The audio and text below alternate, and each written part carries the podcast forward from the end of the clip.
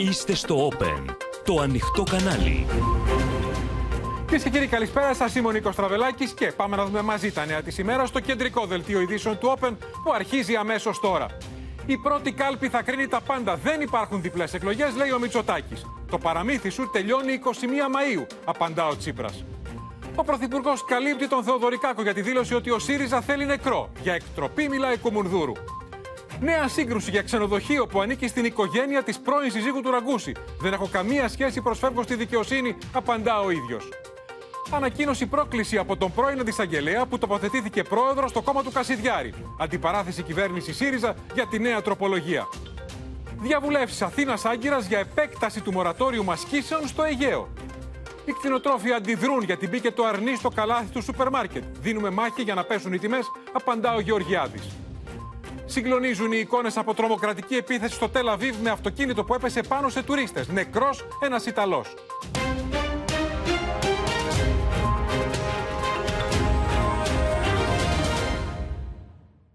Πρόγευση από μονομαχία σε debate έδωσαν σήμερα Μητσοτάκης και Τσίπρας με τις δημόσιες εμφανίσεις και ομιλίες τους, ανοίγοντας διάλογο ουσιαστικά μεταξύ τους, με επίκεντρο τα διλήμματα και τα μηνύματα της πρώτης κάλπης της 21 Μαου, αλλά και τα παραμύθια. Ο Πρωθυπουργός, με αφορμή το γεγονός ότι ο πρόεδρος του ΣΥΡΙΖΑ είχε ανακοινώσει ότι θα μιλήσει σήμερα στη Νέα Σμύρνη σε στέκι με όνομα Παραμύθι με καφέ, είπε ότι επειδή από παραμύθια χόρτασαν οι πολίτες και ξεχωρίζουν τους παραμυθάδες, δεν έχει αμφιβολία ότι στις εκλογές θα επιλέξουν τη γλώσσα της αλήθειας, άρα τη Νέα Δημοκρατία. Την ίδια ώρα, ο Αλέξης Τσίπρας σήκωνε το γάντι, λέγοντας ότι το παραμύθι με Μητσοτάκη και Νέα Δημοκρατία τελειώνει 21 Μαου.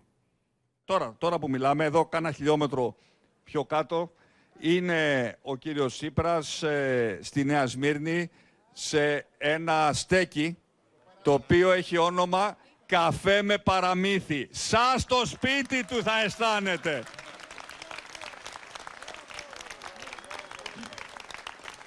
Λοιπόν, επειδή από παραμύθια, επειδή από παραμύθια χορτάσαμε και οι πολίτες ξέρουν να ξεχωρίζουν τους παραμυθάδες από αυτούς οι οποίοι μιλάνε τη γλώσσα της αλήθειας, δεν έχω καμία αμφιβολία ότι την 21η Μαΐου θα επιλέξουν σωστά θα επιλέξουν τη Νέα Δημοκρατία ως την υπεύθυνη δύναμη σταθερότητας και προκοπής του τόπου. Μας είπαν λοιπόν οι καθέξιν παραμυθάδες ότι θα πούμε παραμύθια σήμερα. Ήρθα λοιπόν εγώ σήμερα με σκοπό να σας πω ένα παραμύθι. Θέλετε να ακούσετε ένα παραμύθι; Σε αυτή λοιπόν τη μικρή χώρα που τη λέγανε Ελλάδα, εδώ και τέσσερα χρόνια κυβερνάει ένας πρίγκιπας ο οποίος όταν έγινε πρωθυπουργός όπως ο πατέρας του, αυτός νόμισε ότι έγινε βασιλιάς. Και σε αυτή τη χώρα που κυβερνά ο πρίγκιπας που νόμισε πως έγινε βασιλιάς, όλα πάνε τέλεια. Όλα πάνε πάρα πολύ καλά. Ο κόσμος είναι ευτυχισμένος. Υπάρχει ασφάλεια, υπάρχει ευημερία, υπάρχει δικαιοσύνη. Στη μάχη της πλατείας βγήκαν οι πολιτικοί αρχηγοί διασταυρώνοντας τα ξύφη τους για όλα τα θέματα της επικαιρότητας, με κυρίαρχο αυτό της οικονομίας που όπως φαίνεται από τις δημοσκοπήσεις είναι το ζήτημα που καίει τους πολίτες. Θυμάται ποιοι ήταν αυτοί που του έταζαν ότι θα σκίσουν ε, τα μνημόνια με ένα νόμο και με ένα άρθρο και σας τσάκισαν στους φόρους και στις εισφορές. Άκουγα. Άκουγα τον κύριο Τσίπρα να μιλάει στον πύργο και να λέει θα διορθώσω λέει τις αδικίες του νόμου Κατρούγκαλου.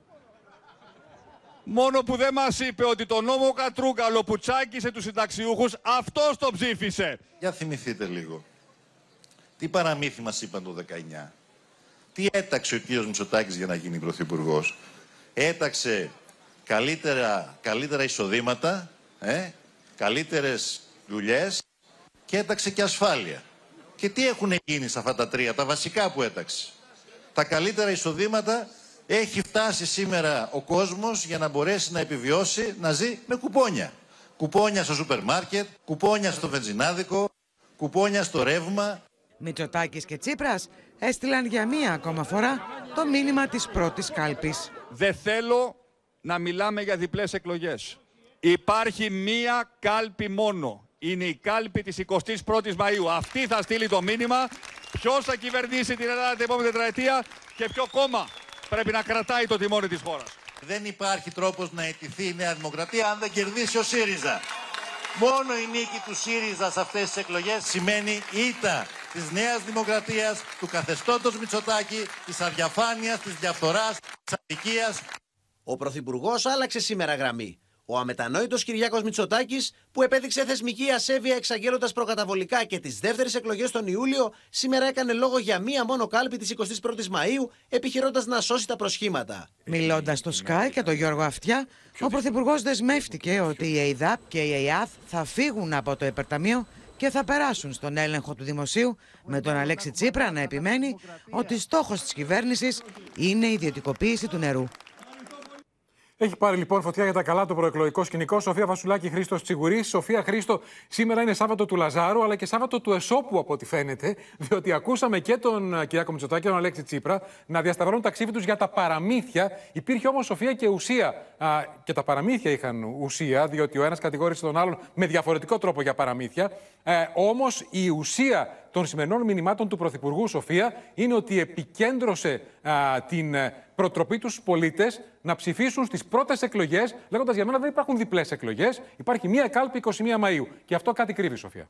Ακριβώς, Νίκο, γιατί η κυβέρνηση βλέπει, διαβλέπει τον α, κίνδυνο της χαλαρής ψήφου λόγω των δύο εκλογικών αναμετρήσεων που όπως φαίνεται θα χρειαστούν με τον Κυριάκο Μητσοτάκη να ξορκίζει το ενδεχόμενο ο κόσμος να μην πάει να ψηφίσει στην πρώτη κάλπη είτε γιατί σου λέει ότι αφού υπάρχει και δεύτερη γιατί να πάω στην πρώτη είτε γιατί με αυτόν τον τρόπο θέλει να διαμαρτυρηθεί. Γι' αυτό τον λόγο επιμένει ότι μία είναι η κρίσιμη κάλπη και δεν είναι άλλη από αυτή της πρώτης Κυριακής της 21ης Μαΐου. Γι' αυτό το λόγο Νίκο δεν έχει ανοίξει καθόλου ο Πρωθυπουργός, το αποφεύγει πάρα πολύ καιρό τώρα, πολλές εβδομάδες τώρα, που έχει ανοίξει άτυπα η προεκλογική περίοδος, αποφεύγει οποιαδήποτε συζήτηση γύρω από τις συνεργασίες. Και τι είναι το, ποιο είναι το μόνο ζητούμενο για τον Κυριάκο Μητσοτάκη και την κυβέρνηση της Νέας Δημοκρατίας; Ένα πολύ ισχυρό ποσοστό στην πρώτη κάλπη της 21η Μαου. 34% θέλει η Νέα Δημοκρατία να επιτύχει, να επιτύχει στην πρώτη κάλπη. Πράγμα που θα επιτελέσει το βατήρα, όπως λένε πολύ συχνά κυβερνητικά στελέχη, για την αυτοδυναμία στη δεύτερη εκλογική αναμέτρηση. Σοφία, σα ευχαριστώ. Πάμε και στον Χρήστο Τσιγουρή. Α, ε, καταρχήν, Χρήστο, είδαμε σήμερα αυτό το άτυπο debate Μητσοτάκη Τσίπρα. Είδαμε επίσης ότι και οι δύο έχουν, κάνουν προεκλογική εκστρατεία με το αμερικάνικο στυλ. Δηλαδή έχουν ξεχάσει την ομιλία από κείμενο, το βήμα, παίρνουν το μικρόφωνο, πάνε στον κόσμο, μπαίνουν μέσα στον κόσμο και μιλάνε. Στο ίδιο στυλ λοιπόν Μητσοτάκης και Τσίπρας, αλλά με διαφορετική ανάγνωση ο ΣΥΡΙΖΑ για την πρώτη κάλπη. Και εκεί ρίχνουν έμφαση α, το βάρος τους στην πρώτη κάλπη, αλλά για διαφορετικό λόγο. Καταρχήν, φαίνεται πως τα επιτελεία των δύο κομμάτων έχουν στοιχεία που δείχνουν ότι η αρχηγοί τους είναι το ισχυρό χαρτί. Εξού και η όλη η προεκλογική εκστρατεία βασίζεται κατά κύριο λόγο σε αυτούς, νομίζω μπορεί κανείς να υποθέσει. Από εκεί και πέρα όμως, στελέχη του ΣΥΡΙΖΑ υποστηρίζουν ότι το δόγμα της αυτοδυναμίας που ξεδίπλωνε μέχρι σήμερα ο Κυριάκος Μητσοτάκης και τα στελέχη της αξιωματικής αντιπολίτευσης έχει δύο πυλώνες. Την πρώτη και τη δεύτερη κάλπη σημειώνουν ότι όλο το προηγούμενο διάστημα ήταν τα κυβερνητικά στελέχη και ο Πρωθυπουργός που μίλησαν για δεύτερη κάλπη προκειμένου να υλοποιηθεί αυτή η αιμονή, όπως κάποιοι τη χαρακτηρίζουν, της αυτοδυναμίας. Σημειώνουν ότι από αυτό και μόνο φαίνεται ποιος έχει βάλει πάνω από το εθνικό συμφέρον και την ανάγκη για σταθερότητα το, το προσωπικό πολιτικό του συμφέρον. Υποστηρίζουν ότι τώρα η κυβέρνηση αλλάζει γραμμή και μιλάει για την πρώτη κάλπη, δίνει βάρος στην εκλογική διαδικασία της πρώτης Κυριακής, γιατί αντιλαμβάνεται ότι θα πληρώσει την αναλογία που αρχικά φάνηκε να την διακατέχει, όταν προδίκαζε ότι όποια και να είναι η λαϊκή βούληση, εγώ θα προχωρήσω σε δεύτερες εκλογές. Από εκεί και πέρα σημειώνουν ότι η αιμονή στην αυτοδυναμία είναι αυτή που θα προκαλέσει τις αλλεπάλληλες εκλογικές αναμετρήσεις, που δεν θα είναι ατύχημα αλλά επιδίωξη, όπως ήταν στις αρχές της δεκαετίας του 90 επί Κωνσταντίνου Μητσοτάκη, επιδίωξε για να γίνει πρωθυπουργός. Και συμπληρώνουν επίσης ότι από αυτό και μόνο προκύπτει πως μόνο αν ο ΣΥΡΙΖΑ βγει πρώτο κόμμα και μπορέσει να σχηματίσει προοδευτική κυβέρνηση προτάσσοντας τα μεγάλα προβλήματα που αναζητούν λύση, μόνο τότε θα έχουμε σταθερότητα στη χώρα σε μια κρίσιμη μάλιστα περίοδο ενώπιση τουριστικής σεζόν. Άρα ο Λέξη Τσίπρας λέει: Δώστε μου ισχυρή εντολή την πρώτη Κυριακή για να δημιουργήσω κυβέρνηση συνεργασίας. Ισχυρή εντολή την, την πρώτη Κυριακή που θα είναι και μόνη δώστε μου ισχυρή εντολή την πρώτη Κυριακή για να μπω δυνατά στο παιχνίδι και να έχουμε αυτοδυναμία στη δεύτερη ε, κάλπη. Υπάρχει σαφής διαφορά. Να σε ευχαριστήσουμε, Χρήστο Τσιγουρή. Τώρα, σύγκρουση σήμερα και ε, για μια ακόμα μέρα για τον Τάκη Θεοδωρικάκο και αυτό που είπε εδώ στο Open Υπουργός Προστασίας του Πολίτη, ότι ο ΣΥΡΙΖΑ κρύβεται πίσω από τους Μπαχαλάκηδε με αφορμή και τα επεισόδια στην ΑΣΟΕ και θέλει νεκρό, θέλει νεκρούς. Τον κάλυψε απολύτως ο Πρωθυπουργός, κ. Μητσοτάκης, τον Υπουργό Προστασίας του Πολίτη, με τον ΣΥΡΙΖΑ να περνά ωστόσο ξανά στην αντεπίθεση, να μιλά για δημοκρατική εκτροπή και να επιμένει να καλεί τον Πρωθυπουργό να απολύσει τον κύριο Θεοδωρικάκο. Ο κύριος Υπουργός είπε το αυτονόητο. Ε, διαχρονικά ναι. ε, κάποιες ε, πολιτικές παρατάξεις, κάποια κόμματα έχουν μια αλλεργία να αναγνωρίσουν το σημαντικό ρόλο της αστυνομίας στη διαφύλαξη της τάξης. Κάλυψη στον Τάκη Θεοδωρικάκο προσέφερε ο Κυριάκος Μητσοτάκης όταν ερωτήθηκε στο Sky για τις αναφορές του Υπουργού Προστασίας του Πολίτη περί επιδίωξης νεκρών από τον ΣΥΡΙΖΑ. Αναφορές που ανέβασαν στα κεραμίδια τα στελέχη της αξιωματικής αντιπολίτευσης. Να συζητάμε δήθεν ότι ο ΣΥΡΙΖΑ θέλει νεκρούς, αυτή την αθλειότητα που είπε χθες ο Υπουργός Προστασίας του πολίτη που έχει αφήσει την αστυνομία, που έχει αφήσει τη μαφία να διοικεί την αστυνομία. Θέλουμε να ακούσουμε τον ΣΥΡΙΖΑ μία φορά να καταγγέλει αυτές τις πράξεις. Κάτι το οποίο δεν το έχει κάνει. Ακολουθεί ένα θλιβερό δρόμο ο ίδιος προσωπικά. Δικαιώνει την άποψή μας που έλεγε ότι πρέπει να αντικατασταθεί ε, προεκλογικά. Η δήλωση θεωρητικά όμω, κύριε Παπαθανάση, είναι, είναι μια εκτροπή από το δημοκρατικό πολιτικό κλίμα. Στέλεχη του Κουμουνδούρου που για τις επίμαχες αναφορές Θεοδωρικάκου ζήτησαν την αποπομπή του και κάλεσαν τη δικαιοσύνη να παρέμβει, αποδίδουν τις σκληρές δηλώσεις του Υπουργού σε μια προσπάθεια να κρύψει, όπως λένε, την αποτυχία τους στην αντιμετώπιση της εγκληματικότητας. Το δίλημα που τίθεται είμαστε με την νομιμότητα ή νομιμοποιούμε τους, τους μπαχαλάκιδες. Γιατί Εάν υπάρχει μια ε, κάλυψη των, ε, των κουκουλοφόρων, γιατί δεν υπήρξε μια καταδικαστική mm. δήλωση. Προφανώς και καταδικάζουμε το φαινόμενο απόλυτα. Ο κύριος Θεοδωρικάκος και η Νέα Δημοκρατία συνολικά επιλέγουν να έχουν ένα τοξικό και διχαστικό ε, λόγο. Το να λες ότι θέλεις νεκρό ε, είναι, εντάξει, υπερβαίνει τα όρια. Οι υπερβολές δεν οδηγούν ποτέ πουθενά. Υπάρχει μια αυξανόμενη εγκληματικότητα η οποία δεν μπορεί να καλύπτεται κάθε φορά με δηλώσεις. Και όλα αυτά ξεκίνησαν από τα επεισόδια για δύο μέρες έξω από την ΑΣΟΕ. Τη νύχτα Μίνα Καραμίτρου, επεισόδια στην Πανεπιστημίου Πολύ.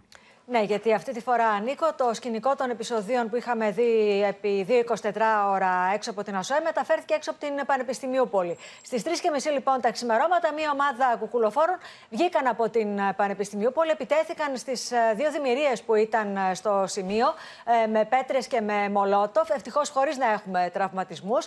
Έβαλαν φωτιές σε κάδους, ενώ προκάλεσαν φωτιές και σε γεωταχή αυτοκίνητα, με αποτέλεσμα ένα βαν να καταστραφεί ο Λοσχερός και να προκληθούν φθορές σε δύο ακόμη αυτοκίνητα. Αμέσως μετά, οι κουκουλοφόροι, σαν να μην έχει συμβεί κάτι, ξαναμπήκαν πάλι μέσα στην Πολυτεχνιούπολη. Να σας πω ότι δεν είχαμε ούτε προσαγωγές ούτε συλλήψεις. Πάντως, το κοινό και των δύο είναι ότι ήταν ορμητήριο για όσους τα έκαψαν. Α, τη μια φορά η ΑΣΟΕ και τώρα η Πανεπιστημίου. Και χθες το βράδυ Πανεπιστημίου Πόλη. Να σε ευχαριστήσουμε, Μίνα Καραμίτρου. Νέα σύγκρουση τώρα, κυρίες και κύριοι, σφοδρή για το Γιάννη Ραγκούση με δημοσίευμα αυτή τη φορά που αναφέρει ότι ο εύκα της Πάρου είχε κουκουλώσει το 2017 πρόστιμο 10.000 ευρώ σε καθαρίστρια που εργαζόταν ανασφάλιστη σε ξενοδοχείο του πρώην πεθερού του Υπουργού. Η Νέα Δημοκρατία αποκαλεί τον Γιάννη Ραγκούση Μίστερ Βίλα της Πάρου και καλεί τον Αλέξη Τσίπρα να σταματήσει να τον καλύπτει. Ο ίδιος ο Γιάννης Ραγκούσης απαντά ότι το ξενοδοχείο δεν ήταν ποτέ δικό του. Λέει ότι το περιστατικό αφορά υποψήφια εργαζόμενη, όχι εργαζόμενη, υποψήφια εργαζόμενη, στην οποία δεν επιβλήθηκε πρόστιμο. Προσθέτει ότι τότε δεν ήταν βουλευτής το 2017 και προαναγγέλει νέα προσφυγή στη δικαιοσύνη. Πριν από λίγο, ο ΣΥΡΙΖΑ σε ανακοίνωσή του μιλάει για χιδέα στοχοποίηση Ραγκούση από τη Νέα Δημοκρατία και κατηγορεί τον Πρωθυπουργό ότι επενδύει στο Βούρκο, ενώ βλέπω αυτή την ώρα και ανταπάντηση του κυβερνητικού εκπροσώπου που καλεί τον Γιάννη Ραγκούση να δώσει απαντήσεις.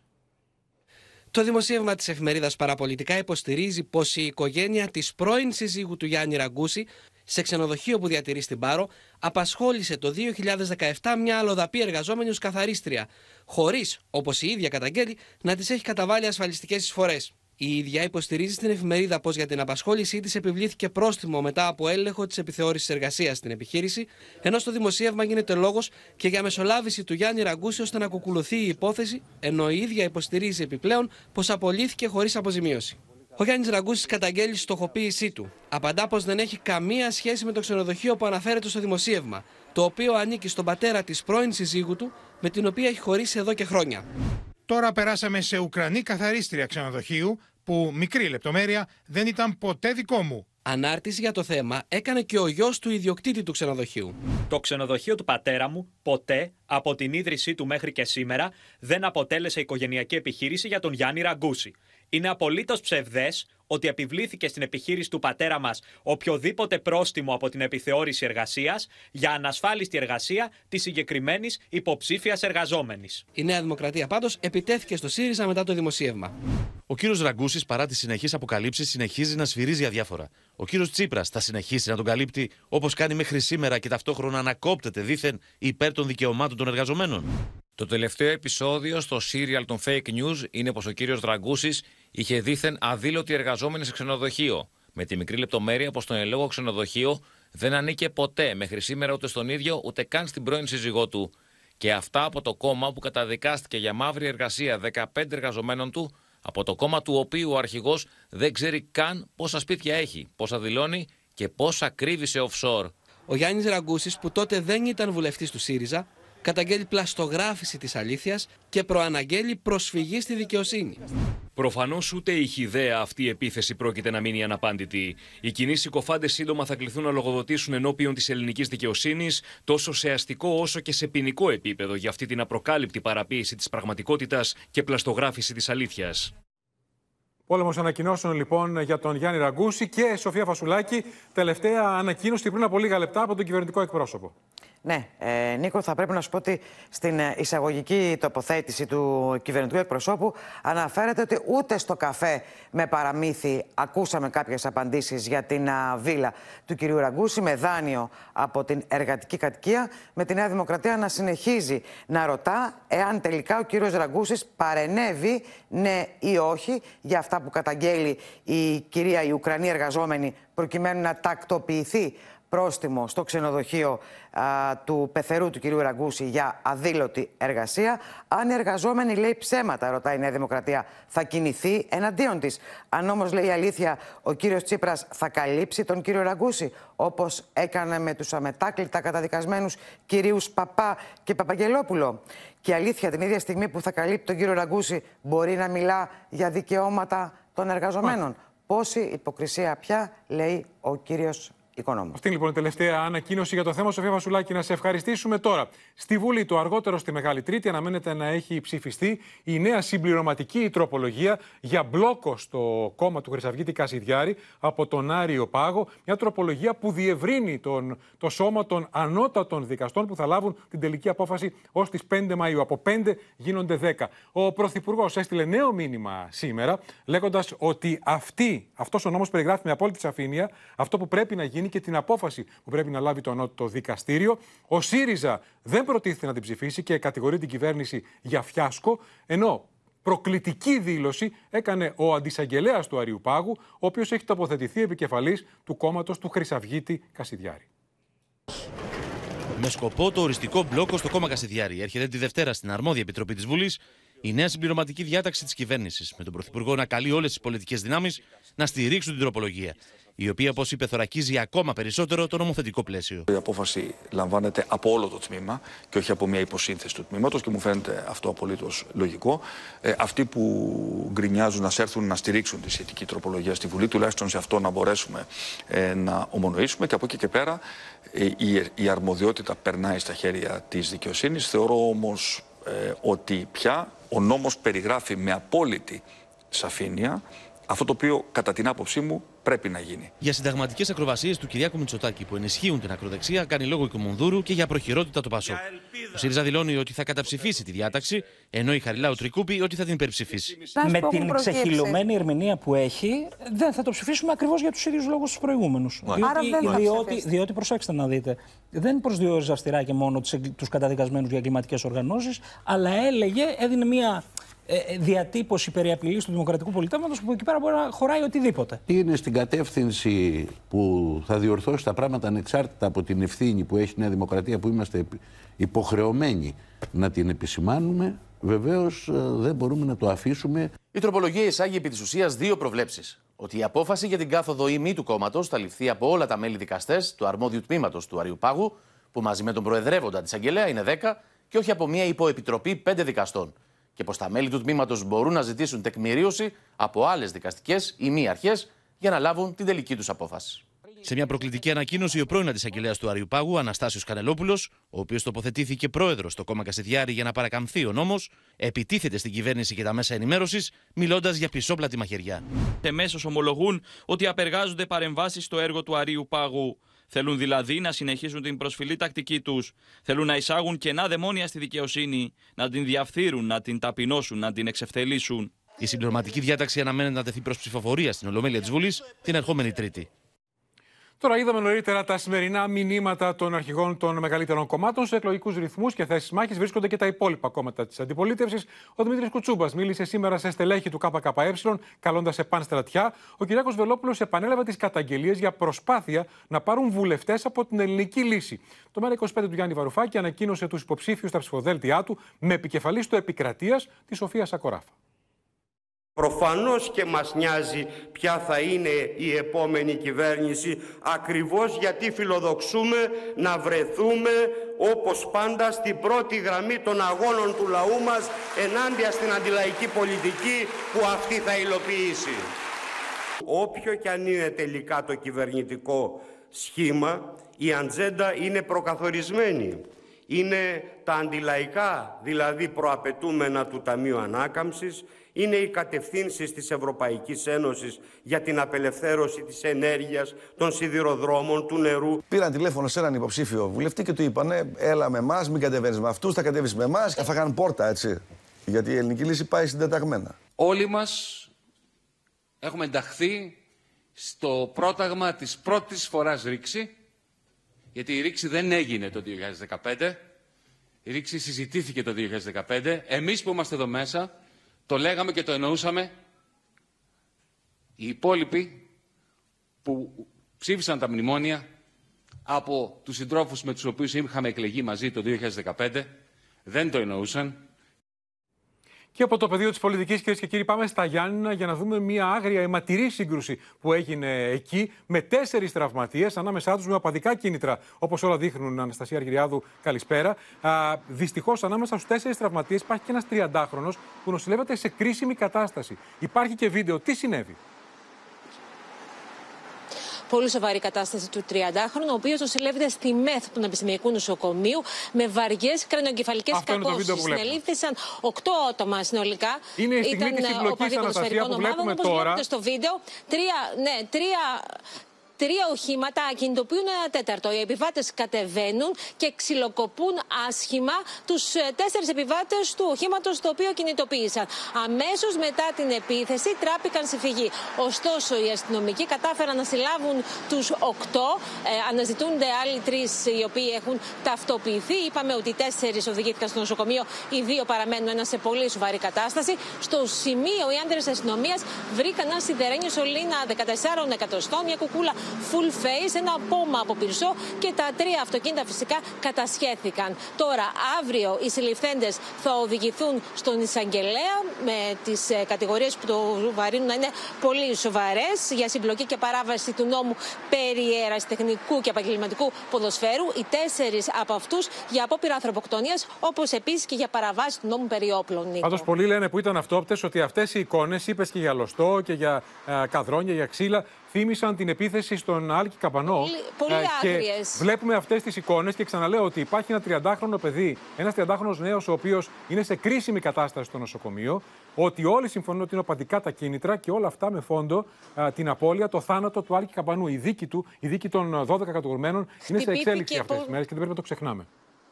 Γιατί ε, δεν πρέπει να. Χτυπήθηκε πολύ άσχημα ο 30χρονο. Ναι, ναι. Έχει βαριές κρανιογκεφαλικές κακώσεις και πραγματικά η ζωή του κρέμεται από μία κλίση. Όχι άλλη απώλεια.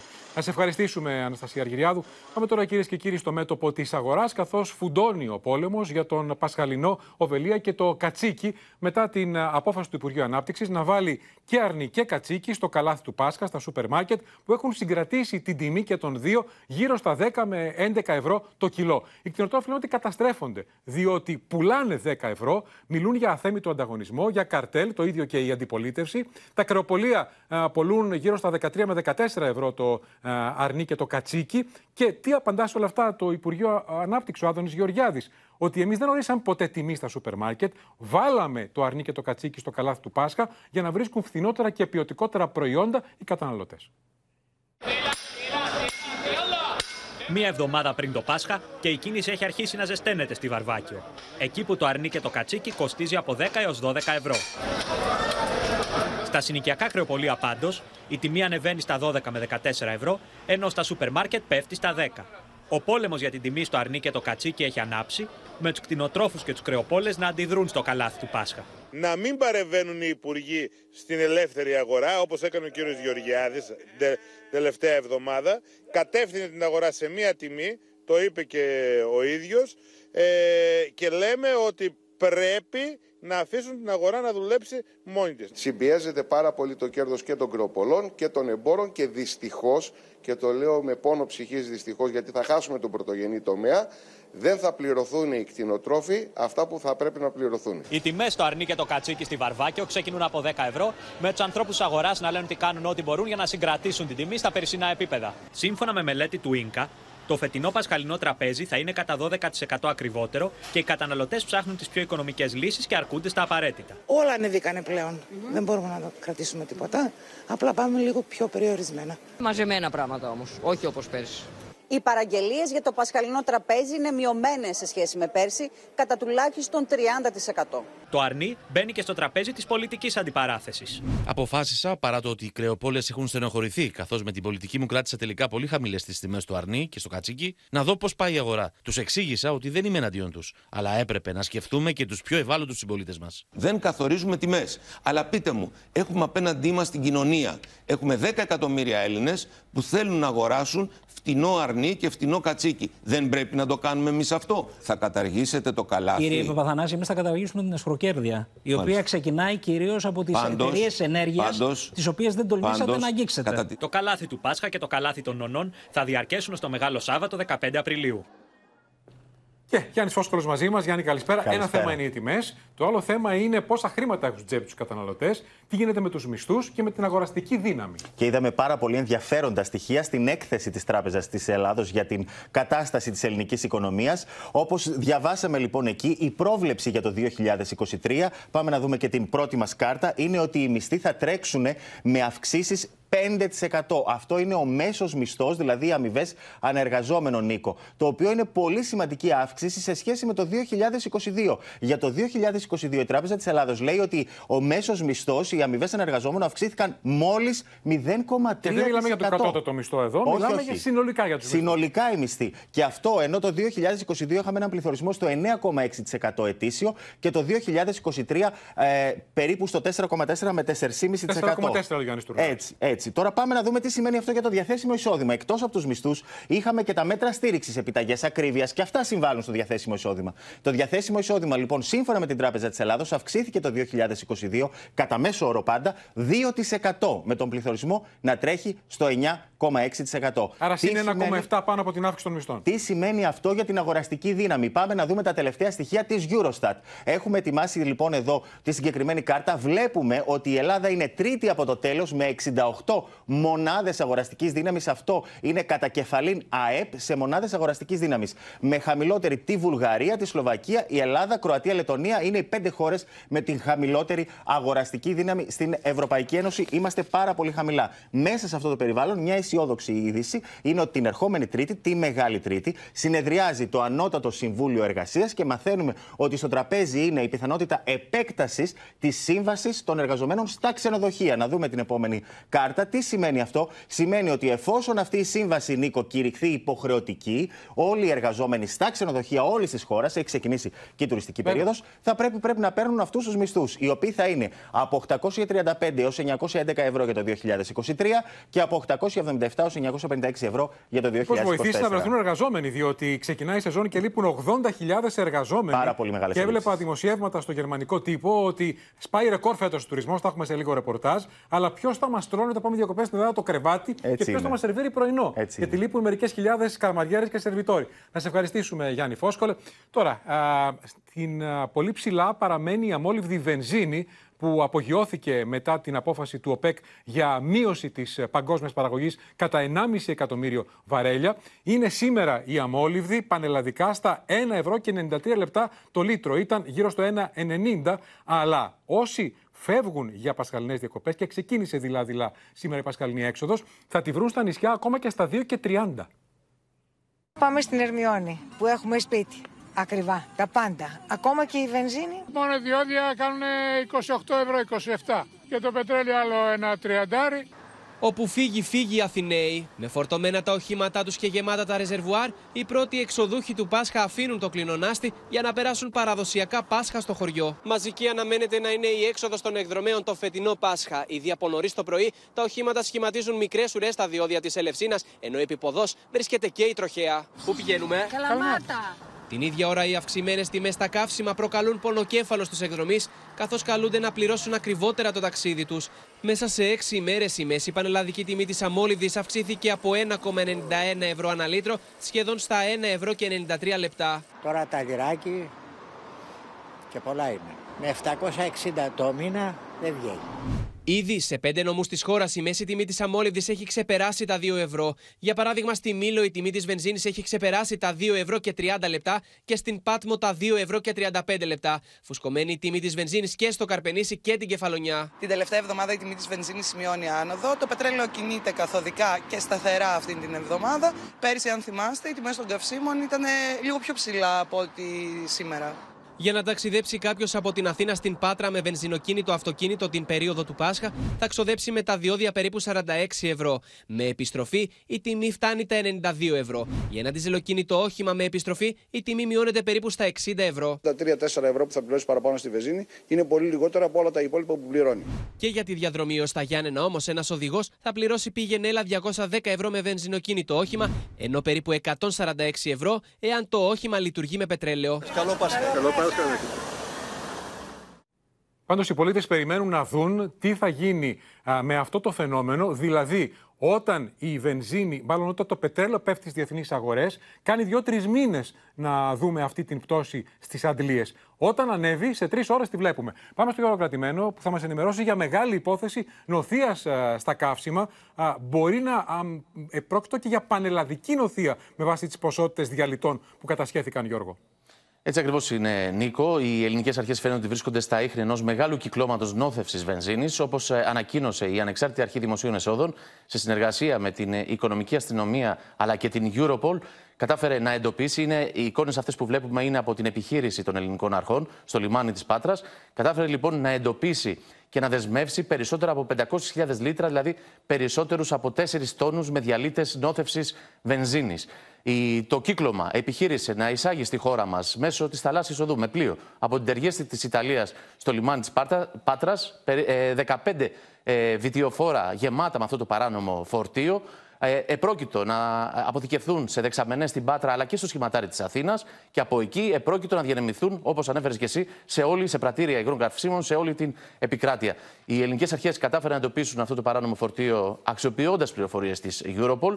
Να πούμε ότι υπολογίζεται ότι η ζημιά που θα προκαλούσε στο ελληνικό δημόσιο θα ξεπερνούσε τις 550.000 ευρώ. Τώρα, τι είναι αυτοί οι διαλύτες; Αυτοί οι διαλύτες, Νίκο, κατά κύριο λόγο, είναι ένα υλικό κυρίως από εθανόλη ή μεθανόλη, πολύ φθηνότερο από τη βενζίνη. Όπως καταλαβαίνουμε, η ανάμειξή του με το καύσιμο δημιουργεί τεράστια ωφέλη στους επιτίδιους, ναι. μεγάλη ζημιά όχι μόνο στα κρατικά ταμεία, αλλά και στους καταναλωτές που κάνουν λιγότερα χιλιόμετρα από γέμισμα σε γέμισμα. Και λένε οι ειδικοί ότι τόσο μεγάλη ποσότητα, 500.000 λίτρα διαλύτες, θα αρκούσε για να νοθεύσει καύσιμα σε όλη την Ελλάδα. Να σε ευχαριστήσουμε. Ο Γιώργος Κατημένος ήταν μαζί μας. Πάμε στα ελληνοτουρκικά τώρα, κυρίες και κύριοι, με τον Χουλουσία Κάρ, τον Τούρκο Υπουργό Άμυνας, λίγες μέρες μετά την συνάντησή του με τον Νίκο Παναγιοτόπουλο στην Τουρκία. έστειλε μήνυμα ότι η τουρκική πλευρά είναι πρόθυμη να συζητήσει επέκταση του μορατόριου και μετά τις 15 Σεπτεμβρίου. Με τον Νίκο Παναγιοτόπουλο να επιβεβαιώνει λίγο αργότερα τον Έλληνα Υπουργό Άμυνας ότι η ελληνική πλευρά είναι έτοιμη να ξεκινήσει και να συνεχίσει αυτή τη συζήτηση στο κλίμα της αποκλιμάκωσης. Η Τουρκία πρέπει να δείξει συνέπεια και συνέχεια, ξεκαθαρίζει η κυβέρνηση αναφορικά με την προοπτική εξομάλυνσης των ελληνοτουρκικών σχέσεων μετά την αποκλιμάκωση της έντασης στο Αιγαίο που έφερε η διπλωματία των σεισμών. Αθήνα και Άγκυρα βρίσκονται σε διαβουλεύσεις για να ισχύσει και να επεκταθεί το μορατόριο ασκήσεων στο Αιγαίο και μετά τις 15 Σεπτεμβρίου. Συζητήσαμε προχθές στην Τουρκία με τον Χουλούσια Καρ ε, το ενδεχόμενο να ε, παρατείνουμε ας πούμε το μορατόριουμ, δηλαδή ε, το διάστημα αυτό κυρίως κάτω στους καλοκαιρινούς μήνες όπου απέχει κάθε πλευρά από οτιδήποτε έχει να κάνει με στρατιωτικές ασκήσεις.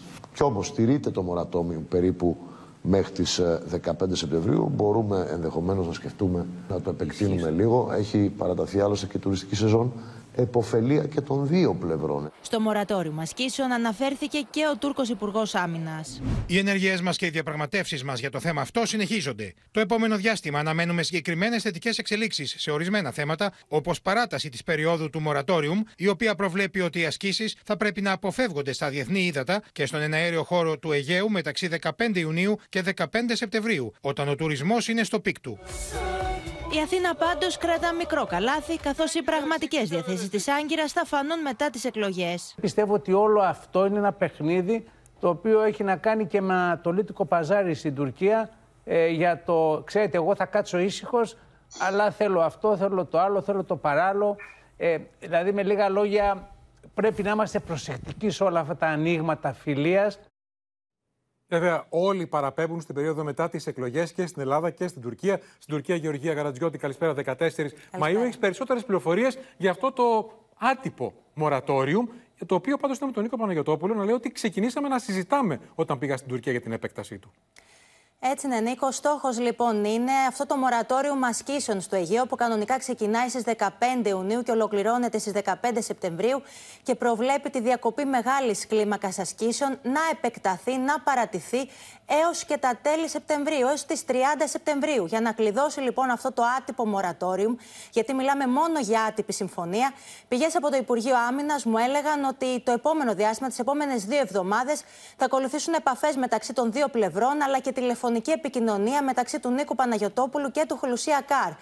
Ε, το επόμενο βήμα, Νίκο, είναι τα μέτρα οικοδόμησης εμπιστοσύνης, για τα οποία όμως οι επίσημες επαφές θα ξεκινήσουν μετά τις εκλογές. Ακούσαμε και τον Νίκο Παναγιοτόπουλο τις προηγούμενες μέρες να το λέει στην κάμερα του Open και στη Μαρία Ζαχαράκη. Όπου να θυμίσουμε όμως, Νίκο, ότι η Αθήνα διαμηνεί σε κάθε τόνο ότι για να φτάσουμε να συζητάμε για τα μέτρα οικοδόμησης εμπιστοσύνης, η Τουρκία θα πρέπει να δείξει συνέχεια και συνέπεια σε αυτή τη στροφή 180 μοιρών που έχει κάνει απέναντι στην Ελλάδα. Επιθυμία λοιπόν της ελληνικής πλευράς είναι να συνεχίσει αυτή η επικοινωνία, να διατηρηθεί αυτή η επικοινωνία μεταξύ των δύο πλευρών για την επαναπροσέγγιση Αθήνας και Άγκυρας, η οποία όμως θα αξιολογηθεί μετά τις εκλογές για να προχωρήσουμε στο επόμενο επίπεδο. Εκεί παραπέμπουν όλοι. Η Αθήνα κρατάει μικρό καλάθι. Πάντως πρέπει να πούμε ότι το μορατόριο δεν περιλαμβάνει μόνο το να μην γίνονται ασκήσεις από τις δύο πλευρές, μεγάλης έκταση ασκήσεις. Βλέπουμε και το λένε Δένδια Παναγιοτόπουλο σχεδόν καθημερινά ότι έχει μηδενιστεί η τουρκική προκλητικότητα στο Αιγαίο. Ούτε Έτσι είναι και σήμερα είχαμε μηδενική πτυτική δραστηριότητα. Είναι αλήθεια αυτό. Όπως και υποδειγματική συμπεριφορά στη θάλασσα. Αυτή η εικόνα μετά τους ε, σεισμούς. Ε, να σε ευχαριστήσουμε, Γεωργία Γαρατζιώτη. Πάμε στο Ισραήλ τώρα, κυρίες και κύριοι. Συγκλονίζουν οι εικόνες που έρχονται από το Τελαβίβ. Θα τις δούμε από την τρομοκρατική επίθεση χθες το βράδυ με αυτοκίνητο που παρέσυρε τουρίστες, ένας νεκρός, ένας Ιταλό δικηγόρος, επτά τραυματίες σε μια περίοδο που έχει πάρει φωτιά η Μέση Ανατολή, τη μεγαλύτερη των τελευταίων ετών, με τον Νετανιάχου να απαντά ε, κινητοποιώντας ακόμα και το στρατό για να αντιμετωπίσει την κατάσταση.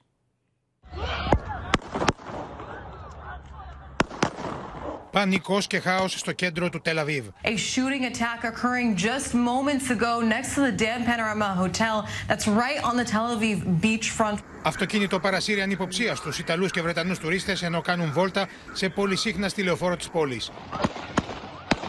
Το όχημα ανατρέπεται και ο οδηγός προσπαθεί να τραβήξει όπλο. Πέφτει νεκρός από τις σφαίρες των αστυνομικών που σπέβδουν στο σημείο. Eight uh, people laying on the floor uh, and, uh, and varying uh, conditions of, of uh, injuries. Uh, one of them, 30-year-old male, severely uh, critically injured. Οι Ισραηλινά μέσα ενημέρωσης μεταδίδουν πως ο δράστης ήταν ένας 45χρονο Παλαιστίνιος από την πόλη Καφρ Κασέμ στο Ισραήλ και πως η οργάνωση Ισλαμική Τζιχάντ ανέλαβε την ευθύνη για την επίθεση. Ένας Ιταλός, ο 35χρονο Αλεσάνδρο Παρίνι, έχασε τη ζωή του. Άλλοι 7 άνθρωποι τραυματίστηκαν. Εκφράζω τα ειλικρινή μου συλληπιτήρια στην οικογένεια του θύματος, στου τραυματίες αλλά και την αλληλεγγύη μας στο κράτος του Ισραήλ για αυτήν την άνανδρη επίθεση. Ο Πρωθυπουργός Νετανιάχου έδωσε εντολή για άμεση ενίσχυση των στρατιωτικών δυνάμεων και της αστυνομίας μετά την επίθεση στο Τελαβίβ. We will settle the account with whoever tries to hurt citizens of Israel and will bring them to the cemetery or to prison after investigation. Σε εστιατόριο κοντά στο σημείο της επίθεσης διπνούσε ο πρόεδρος του Πασόκ, Νίκος Ανδρουλάκης, μαζί με τον πρέσβη της Ελλάδας και τα μέλη της διπλωματικής αποστολής, χωρίς όμως να κινδυνεύσει κανείς. Ο νέος κύκλος βίας ανάμεσα σε Ισραηλινούς και Παλαιστίνιους ξεκίνησε μετά τις αλλεπάλληλες εφόδους της Ισραηλινής αστυνομίας στο τέμενος Αλάξα στην Ιερουσαλήμ, με τη Χαμάς να απαντά με πυραυλικές επιθέσεις και τον Ισραηλινό στρατό να βομβαρδίζει σε Γάζα και Λίβανο. We are ready uh, for any developments. I mean, there's a very, very sensitive weekend ahead with Passover, Ramadan and Easter all aligning. Πολύ ενισχυτική κλιμάκωση τη ένταση στη Μέση Ανατολή. Τώρα, στα μέτωπα του πολέμου στην Ουκρανία, οι προβολοί στρέφονται στην Κρυμαία τις τελευταίες ώρες, με τη Μόσχα να μιλά για ουκρανική επίθεση, την οποία απέτρεψε, επίθεση με drones, και τον Ζελένσκι να λέει ότι η επόμενη πράξη θα πρέπει να είναι η απελευθέρωση της χερσονήσους τη Κρυμαίας από την Ουκρανία, ε, Κρυμαία που έχουν προσαρτήσει οι Ρώσοι από το 2014. Ουκρανικός πύραυλος στοχεύει τα ανατολικά της Κρυμαίας σύμφωνα με τις ρωσικές αρχές. Ακούγονται εκρήξεις. Ο επικεφαλής της Ρωσίας στην Κρυμαία ανακοινώνει κατάρριψη του πυράβλου από την αεράμινα και τα θραύσματα πέφτουν σε οικιστική ζώνη.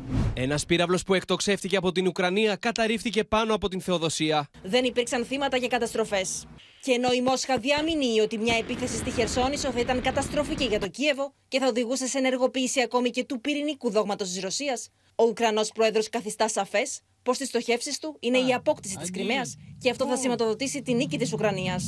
Світ має знати, повернуться в міжнародні відносини повага і порядок лише тоді, коли Україн повернеться український прапор, коли там буде свобода, так само, як і всюди в Україні. Την ώρα που η Ουκρανία ετοιμάζεται για μια αντεπίθεση τις αμέσως επόμενες εβδομάδες και επαναλαμβάνει την πάγια θέση της ότι ο πόλεμος θα τελειώσει όταν η χώρα φτάσει στα σύνορα του 1991, η Μόσχα αμφισβητεί την ίδια την ύπαρξη τη Ουκρανία. Γιατί θα εξαφανιστεί η Ουκρανία, Γιατί κανεί δεν τη χρειάζεται. Η Ουκρανία, με επικεφαλή στην ναζιστική ελίτ, δεν χρειάζεται στου ίδιου του πολίτε τη. Μετά την κοινή δήλωση Εμμανουέλ Μακρόν στη Τζιν Πινκ για τη μη διάδοση των πυρηνικών όπλων, ο εκπρόσωπο του Κρεμλίνου με καυστικό ύφο στρέφει τα πυρά του κατά τη Αμερική. Такой яростной критики президента Франции в адрес Соединенных Штатов Америки мы не слышали давно. Σύμφωνα με διεθνή μέσα, στο μικροσκόπιο της Ουάσιγκτον βρίσκεται η Άγκυρα, καθώς είναι εμφανής η δυσπιστία, αν συνεχίζει να διευκολύνει τη Μόσχα να διαφεύγει τις δυτικές οικονομικές κυρώσεις μέσω της εξαγωγής εμπορευμάτων. Τώρα υπάρχει και το μέτωπο που έχει ανοίξει μεταξύ Μόσχας και Ουάσιγκτον μετά τη σύλληψη του ανταποκριτή της Wall Street Journal, στον οποίο μάλιστα τις τελευταίες ώρες η Ρωσία απήγγειλε και επισήμως κατηγορίες για κατασκοπία. Πριν από λίγο μίλησε στην Αδαμαντία Λιόλιου και στο Open συνάδελφος του προφυλακισμένου ανταποκριτή της Wall Street Journal που είχε δουλέψει μαζί του στη Ρωσία. Για να δούμε τι λέει στο Open. Nothing that might even be taken as a sign of dissent is allowed in Russia right now. Περισσότερο από μία εβδομάδα παραμένει κρατούμενος ο ανταποκριτής της Wall Street Journal στη Μόσχα με καταγωγή από τη Σοβιετική Ένωση, Ιβάν Γκέρσκοβιτς. cares very deeply about objective reporting from Russia. It's something that he and I have talked about many times, and I know he's spoken about with any, many of his other colleagues as well. Um, so uh, his arrest is absolutely unfair and unjust, and he should be released uh, immediately. You know Ivan personally. Please tell me about his career. We were both fellow journalists in Moscow, covering many of the same topics. And I've always been incredibly impressed with his professionalism, how fairly he covered topics, and how passionately he, he, he covered the country. The Moscow City Court could hear an appeal from lawyers of Ivan Gershkovich on April 18. His lawyers have visited him five days post his arrest. Do you know if he communicated with anyone else? As far as I know, he hasn't had any consular access yet, which is um, a big problem. I know some Russian officials have suggested that this will happen, you know, within the course of five days of his arrest. But as far as I know, that hasn't happened yet. But of course, we're in touch with his family, with his friends. So I think he's aware of the fact that there's a huge campaign in his support and that he's not really been left behind, which I think is very important when you're stuck in a Russian jail. We know that you have been a correspondent in Russia. Has Ivan ever told you about risks and hazards of reporting there during the war period? Evan was actually one of few journalists who were able to go back and who indeed were not afraid to go back to Russia to continue working there. It was a decision that he made quite consciously, aware of all the risks of reporting in Russia at a time like this. We need that kind of reporting. It's very important to the world, especially now. Επιστρέφουμε εδώ κυρίες και κύριοι. Λέγαμε νωρίτερα ότι έχει ξεκινήσει σιγά σιγά η έξοδος του Πάσχα που αναμένεται να κορυφωθεί την ε, Μεγάλη Πέμπτη, Μεγάλη Παρασκευή. Θα βοηθήσει και η βελτίωση του καιρού από εκείνες τις ημέρες. Και θυμίζω ότι είναι και το πρώτο Πάσχα χωρίς μέτρα για τον κορονοϊό, χωρίς κανένα μέτρο. Όπως θα δούμε λοιπόν στο ρεπορτάζ που έκανε η Ελευθερία Σπυράκη, δεν αναμένεται να μην πέφτει καρφίτσα, ειδικά Παρασκευή, Σάββατο και ανήμερα το Πάσχα στους προφιλεί προορισμούς, ξεκινώντας φυσικά από την ε, Κέρκυρα. Ενώ τα στοιχεία για το καλοκαίρι δείχνουν αύξηση κρατή σε σχέση με πέρσι 10 με 20%, αλλά ξαναλέμε υπάρχει το μεγάλο αγκάθι ότι λείπουν 80.000 εργαζόμενοι. Εικόνες σαν κι αυτές θα απολαύσουν και φέτος το Πάσχα οι εκδρομή, οι οποίοι ήδη ετοιμάζουν τις βαλίτσες τους. Στην κορυφή των προτιμήσεων για ακόμα μια χρονιά βρίσκεται η Κέρκυρα με τους παραδοσιακούς μπότιδες και την ξακουστή φιλαρμονική της πληρότητα φέτος το Πάσχα στα ξενοδοχεία στην Κέρκυρα αγγίζει το 100% και στην περιφέρεια βρισκόμαστε γύρω στο 86 με 90%. Την τιμητική τους όπως κάθε Πάσχα αναμένεται να έχει και η Πάρος. Είναι ε, μεγαλύτερη η πληρότητα από ό,τι ήταν πέρσι ε, σίγουρα αγγίζουμε ε, γύρω στο 50% σε φως οι τιμές είναι λίγο ανεβασμένες. Δίκλινο δωμάτιο εφέτος μαζί με πρωινό θα το βρει γύρω στα 110 και πέρσι θα μπορούσε να το βρει και 80.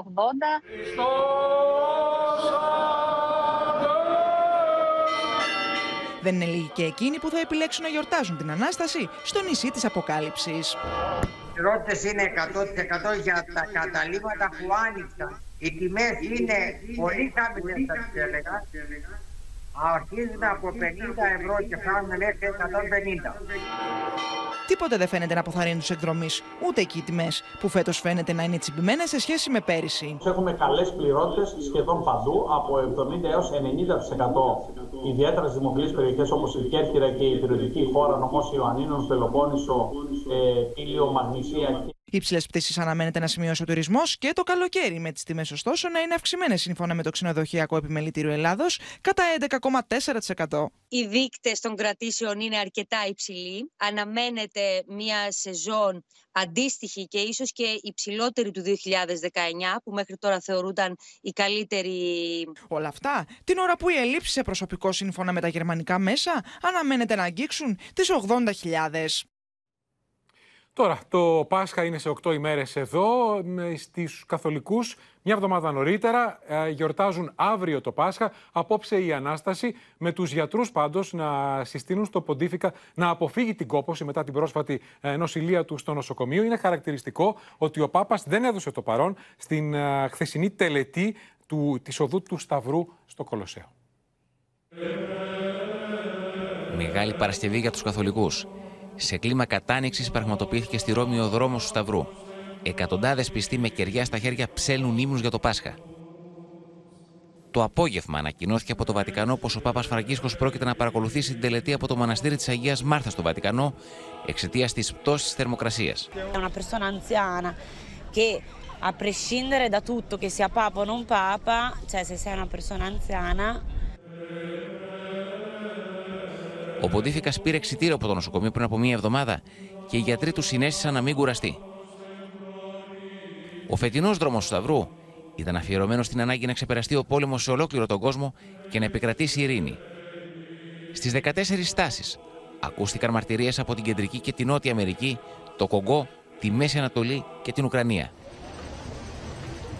Ύστερα από τρία χρόνια απαραξίας λόγω της πανδημίας, στι Φιλιππίνες αναβιώνει η αναπαράσταση του θείου δράματος.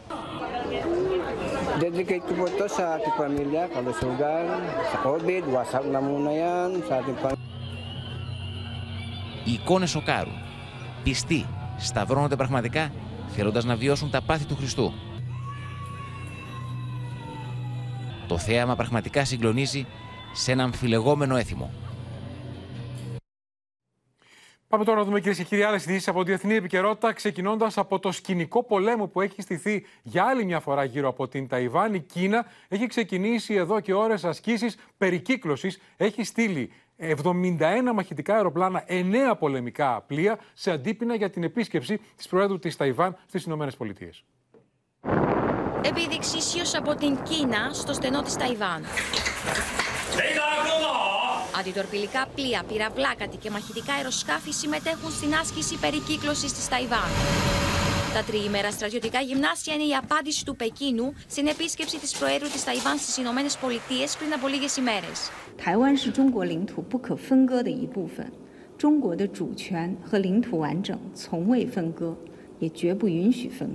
Το Πεκίνο κατηγορεί την Ουάσιγκτον πως εξοπλίζει συνεχώς την Ταϊβάν, υπονομεύοντας την εδαφική ακαιρεότητα της κίνας. Από την άλλη, τα ΙΠΕΙ αντιδρά, κάνοντας στρατιωτικές ασκήσεις, με την πρόεδρο της χώρας να μιλάει για αυταρχικό επεκτατισμό από την Κίνα.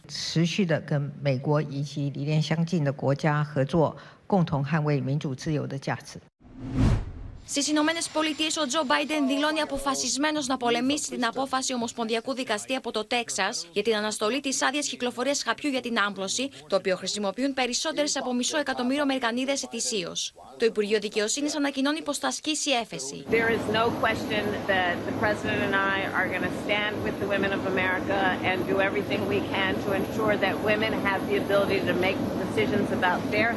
Την ίδια ώρα, σκάνδαλο δωροδοκίας συνταράσει το ανώτατο δικαστήριο δικαστήριο που θα πάρει και την απόφαση για το χάπι με πρωταγωνιστή τον Κλάρεν Τόμα. Τον 74χρονο δικαστή, ο οποίος φέρεται ότι έκανε κρουαζιέρες με υπερπολιτελή γιότ και πετούσε με ιδιωτικά τζετ, δώρα από ρεπουμπλικανό Μεγιστάνα. Και στο σημείο αυτό, κυρίες και κύριοι, 18 λεπτά πριν από του 8 ολοκληρώθηκε και απόψε το κεντρικό δελτίο. Μείνετε στο Open, αμέσως τώρα ακολουθεί η ελληνική ταινία στις 10. Μην χάσετε το νέο επεισόδιο της εξαιρετικής σειράς Κόκκινο ποτάμι με την υπογραφή του Μανούσου Μανουσάκη στις 11. Ό,τι αγαπώ με τον Γιάννη Μπέζο και ένα αφιέρωμα στον μεγάλο Νίκη Θεοδωράκη. Από όλους εμάς ευχές για ένα χαρούμενο Σαββατόβραδο.